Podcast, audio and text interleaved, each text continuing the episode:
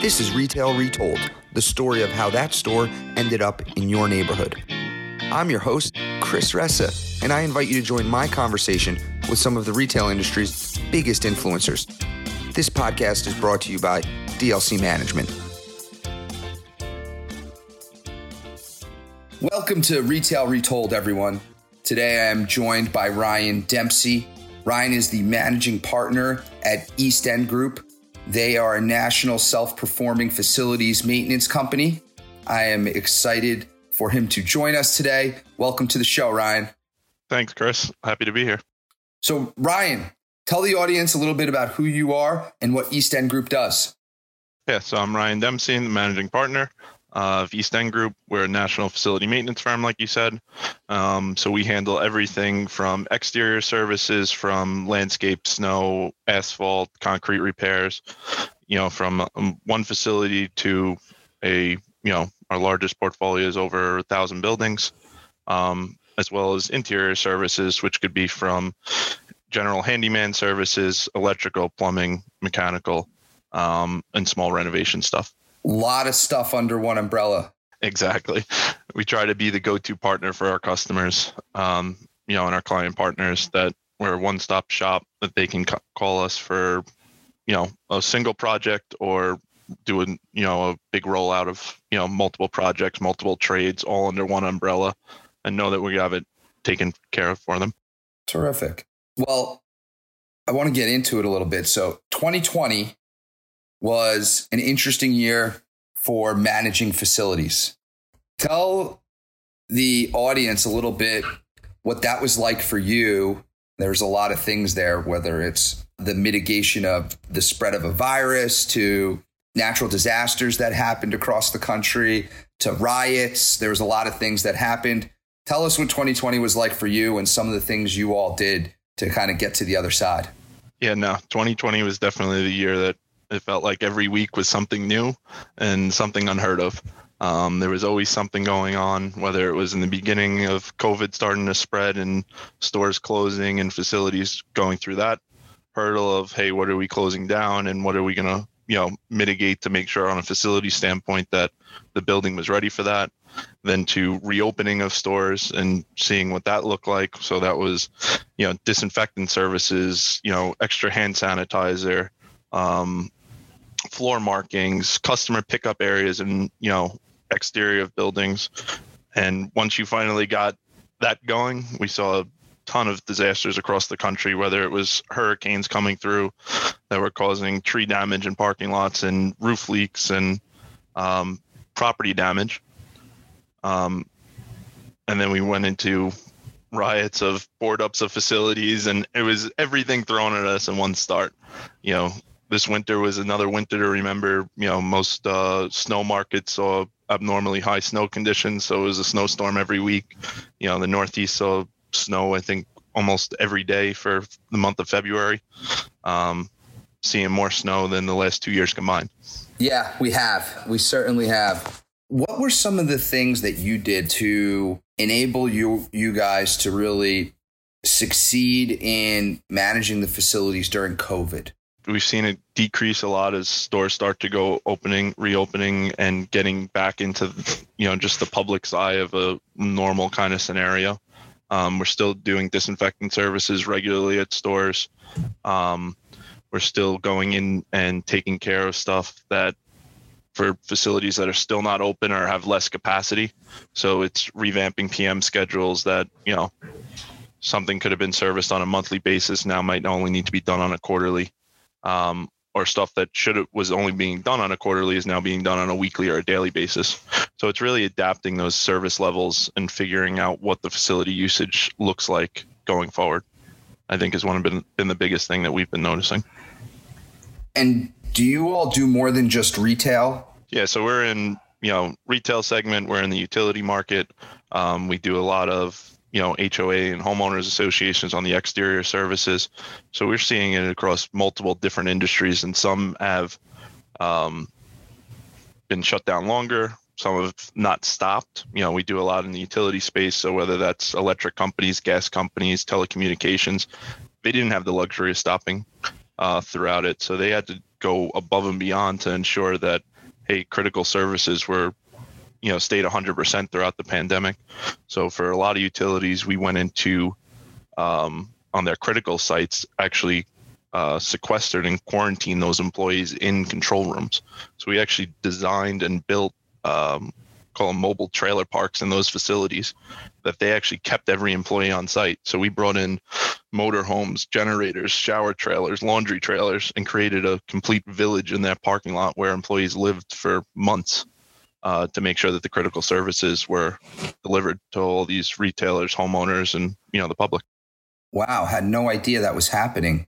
yeah, and we had uh, probably about a thousand, you know, of our assets out in the field, uh, mobilized from food services we got involved with, and pretty much anything you would need to, you know, run in your home, we ran for these people at their facilities. Wow, I had no idea. Yeah, it was definitely, uh, you know, it was at the height of it, and you know, we went from when that was one of the plans that got initiated with one of our utility customers, and we expanded probably into 20 new customers throughout the the process as it unfolded really from say March of last year all the way through July. Had you ever done anything like that before? We've done it on more of the natural disaster. Um, so we do a lot of utility work and you know storm damages during tropical storms and stuff. We do a lot with municipalities um, on that kind of cleanup work. So we've been in that realm, but never when it was beautiful and sunny and you're setting these up. Normally you're going into a flood zone or you know a damaged area. It, it was kind of more of it felt like a drill than uh, actually what it was. Wow, that's fascinating. I was going to ask what was the number one challenge your organization had in 2020. I don't know if you've already highlighted it just now, but if you had to tell the audience from a facilities perspective, what was the number one challenge you dealt with in 2020? Number one challenge we dealt with was really still operating at we probably operated in the beginning at the height of the pandemic at probably 200%, you know, compared to our normal speed and trying to deal with the challenges of every other business not operating at that speed that we were. So whether it was trying to get material or suppliers that we rely on to help our business operate, getting them on that same page and find selecting those suppliers that were able to meet the demands that we had. You know, material backlogs have been through the roof just with construction increasing on the residential market side of just a simple you know a simple toilet that you could go anywhere to pick up now has a lead time you know um, and trying to get that material to still perform the job that we need to get done it's been a still a overwhelming challenge yeah we're seeing it as well for sure I think all property owners are seeing that as well. Do you guys have a view on when that backlog starts to unlock? From what we're getting from a lot of our suppliers, they say probably at least another six months of where we're at right now. They're starting to see stuff open up, but just trade and shipping and getting it to us has been the, you know, or one material is missing to be able to make the product that they need. Are you seeing supply issues on anything other than traditional construction or raw materials? Yeah, 100%. Um, we've been fortunate enough that we have a large inventory. We warehouse probably close to 40,000 square feet of just material for our own use. Um, but we've placed orders in, you know, a year ago that still haven't been fulfilled yet. So it's really just going and getting whatever you can get your hands on and stocking up on stuff. Wow. You've placed orders a year ago that you haven't got your hands on. I know the consumer had a challenge to get toilet paper and paper towels at the beginning of the pandemic. And I was wondering what your challenges were. And there's still things you ordered over a year ago that you have not received yet. Yeah. Wow. It's uh it's definitely been challenging to navigate those things that if you're planning on and in the same token we've seen material that gets quoted out on 12 weeks that gets delivered in 6 so it's it's constantly juggling you know material uh orders and when they're coming in, whether they're early, late, or non-existent. So it's really, I think, part of it's finding the right vendor to place the order with as well. Wow. So give us some context of size. East End Group, how many employees is this? So we're about 150 employees. Um, we're self-performing markets is pretty much the whole East Coast. Um, we do have people nationally, um, but we do a lot of travel for our customers too as well. So I'd say from our branches, we'd travel about 200 miles from every branch. Um, so that covers probably around 65% of the country um, with tradesmen, and the rest is with uh, you know project management staff, and we more take a backseat role on the facilities, more of just uh, the typical trades, but we'll take a more holistic approach and look at it as uh, you know management of that process and creating those structures that we perform in our self-performing markets and bringing those to their existing vendors.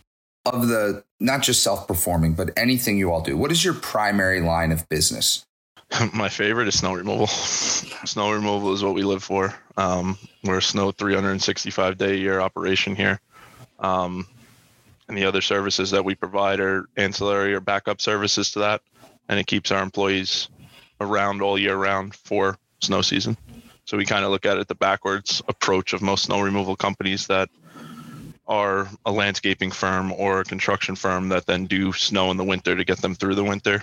We look at it the op- opposite way. If we're a snow firm that provides other services to keep people around, the best talent around for our snow season. Got it. So this was a good year. this was a very good year.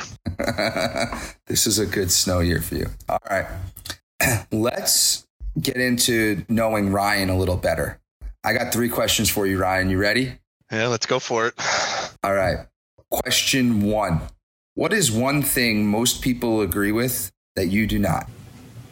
Most people would agree that the pandemic and all this stuff has slowed down things or have been able to take a you know a, a laid back approach where i look at it it's a, a bigger opportunity for people to grow into um, that you should be working 10 times harder and not having an excuse for something. All right. Question two What is one skill you wish you had, but you do not possess? Speaking another language. We deal with a lot of suppliers and a lot of different diverse uh, workforce, and trying to communicate that would be key, you know, to be able to handle it yourself and not rely on someone else. Such an interesting answer. I will tell you, I've asked that question a bunch. It, these are three new questions in 2021. That is the most common answer.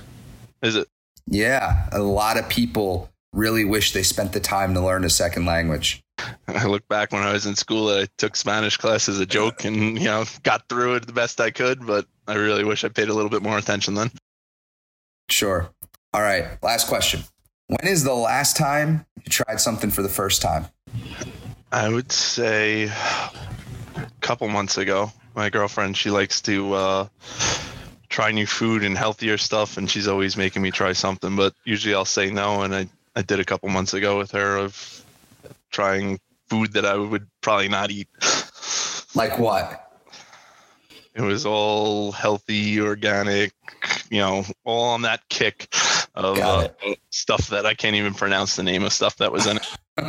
so you tried like kombucha for the first time? yeah. It was a shake of a bunch of stuff, and I said, "This doesn't look normal, but let's go for it." Understood.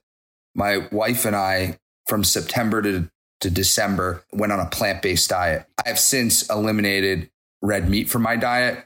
I am not fully plant based or vegan, but I haven't had red meat in a long time. So, oh, so I guess we're not going on lunch at Peter Luger's then. no. All right. I want to move on over and we're going to talk about what something I find interesting, which is the top three things a property owner needs to consider when hiring a facilities maintenance company. And so I'm excited to talk about these. Let's go to number one. What is the first thing that a property owner needs to think about when hiring a facilities maintenance company?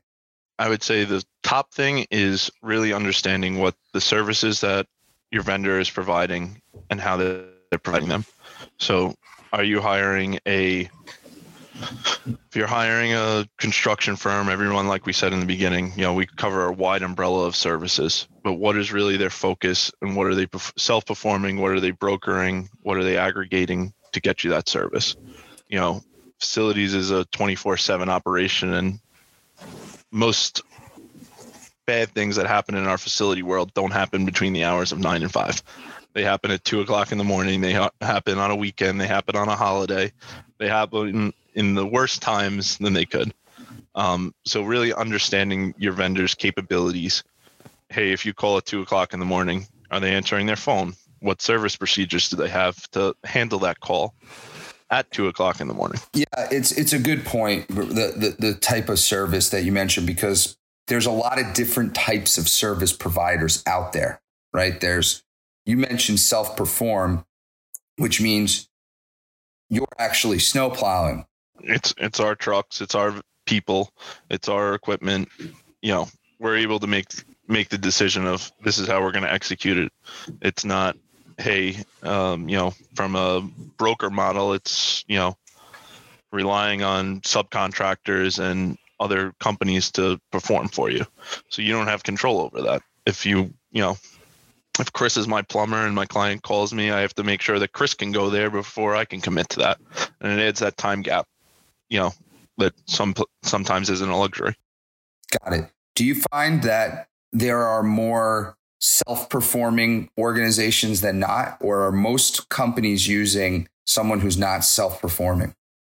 I see the market as trends. It, you know, a couple years ago, everyone went to more of the bigger aggregators in the market, um, and I'd see slowly over the last year or so, uh, people have been trying to go back to that self-performance model because they've lost that quality and, you know, in the work and management of it. That makes sense. Okay. Goes through it goes through waves. You know, there's a there's a lot of things people consider, whether it's pricing, service, and you kind of got to rank. You know, you can't get all you can't get everything uh, from a supplier, so you have to kind of pick which is your priority. Understood. Makes sense. All right. So the first one is the type of service they provide. What is the number two item that a property owner needs to consider when hiring a facilities maintenance company? Experience in the market and experience in their service. What are they good at? Where are they going to excel um, for you? Um, what kind of quality control programs do they have in place? What kind of reporting do they have? What kind of transparency do they have? Transparency is huge in the facility maintenance world. Um, are they going to say something's fixed? You know, we, a lot of portfolio managers we deal with don't have the luxury of going to the properties that they service, you know, on a daily basis. So, are you their eyes and ears on the property? Are they do they feel confident enough in the information you're relaying to them, whether it's by phone, an email, a text message? that hey you're handling it with the right quality to get the job done and when you say it's done is it really done it's a great point that i think most overlook you mentioned the experience and you mentioned you all do snow plowing are most people coming to you for snowplow first and then kind of that expands um, it's a mix of both we're known in the industry as a you know a serious player in the snow removal world um, but we have customers that come to us for all our services. Um, and snow is something that we o- always try to push them towards. Got it. That makes sense. So when you're looking at new customers, you mentioned uh, the 20 new customers you got for doing the mobile parks at utilities. They were new customers. Just curious, today, are you with doing more than you were in April for them? 100%. We've got into all sorts of services with these uh, customers, we really try to consider ourselves partners for who we take on as clients as well.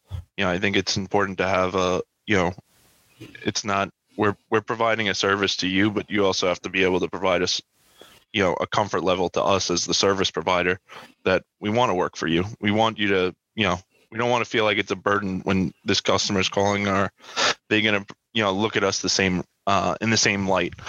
So it's really about really both both sides of the coin feeling a mutual respect for each other and the services we're providing to each other and wanting to go to work and wanting to help them out and making their job easier.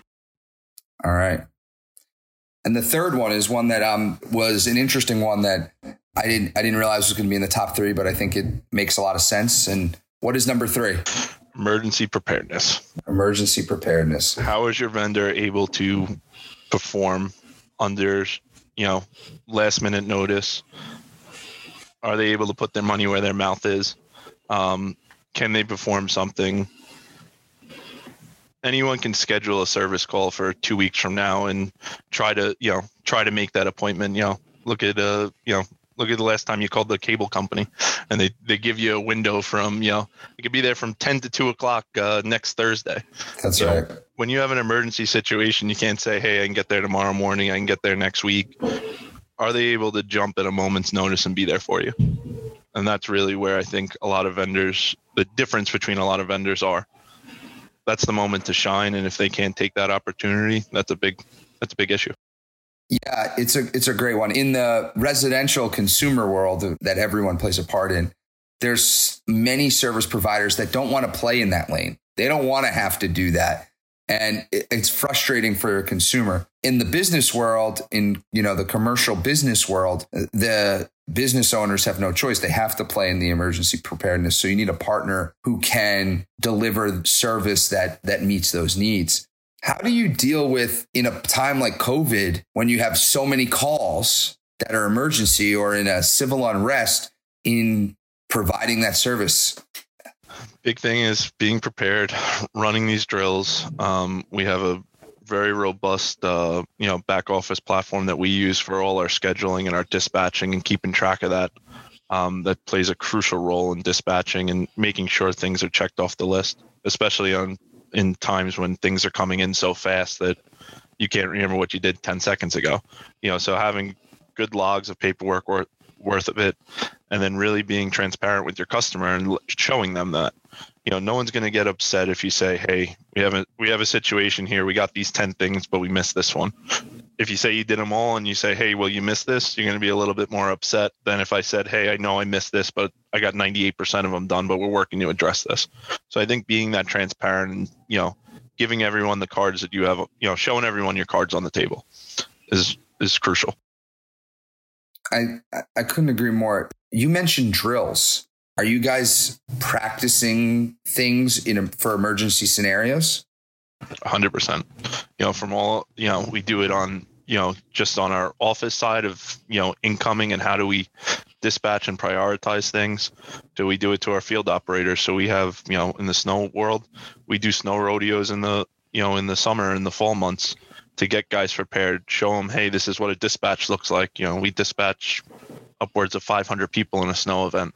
So just getting that in and out of who's going to what site, what equipment they're getting in, um, and then on the back end of hey, this is what we re- expect from you on a you know reporting end of this is the information we need back for for the customers. Every customer has a different requirement, whether they have a IVR system you have to check in, an app you have to check into, or what information they need from the end of an event or the end of a service call that they need before and after photos. They need uh, time in and time out. They need a material breakdown, uh, whatever that requirement is, and making sure everyone understands that going into it.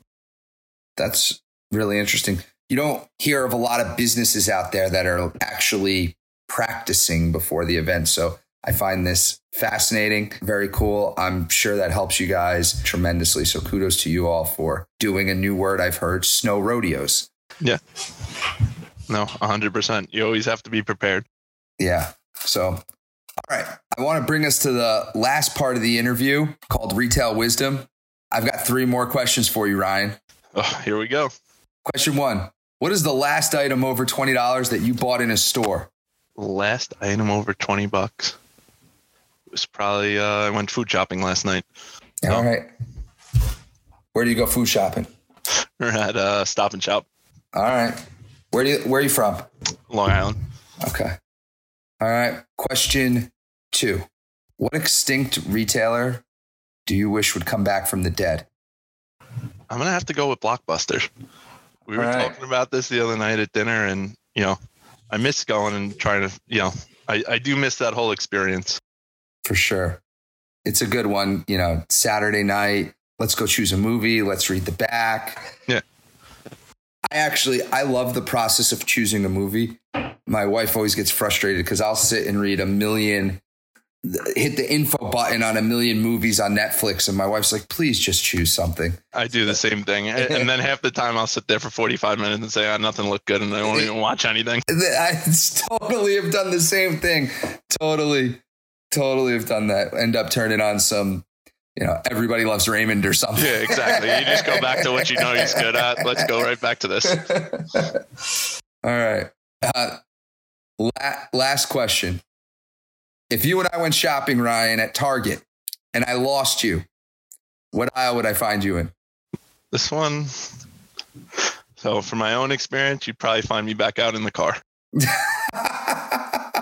So I spend, I get to spend a good amount of time at Target, and I spend a lot of that time waiting. And there's actually, uh, there's a there's a cool video on YouTube. Uh, I know it. the husbands at Target, and you, you'd find me out there making friends in the parking lot. Got it. great answer. All right. Well, listen, Ryan, this was great. I really appreciate it. I That- appreciate it as well. Thank you so much for catching up, and uh, thank you so much for doing this. Sounds good. Thank you. Thanks. Take care, man. All right. Have a good weekend. You too. Bye. Thank you for listening to Retail Retold. If you want to share a story about a retail real estate deal that you were a part of on our show, please reach out to us at retailretold at dlcmgmt.com. This show highlights the stories behind the deals from all perspectives, so it doesn't matter if you are a retailer, broker, entrepreneur, architect, or an attorney. Also, don't forget to subscribe to Retail Retold so you don't miss out on next Thursday's episode.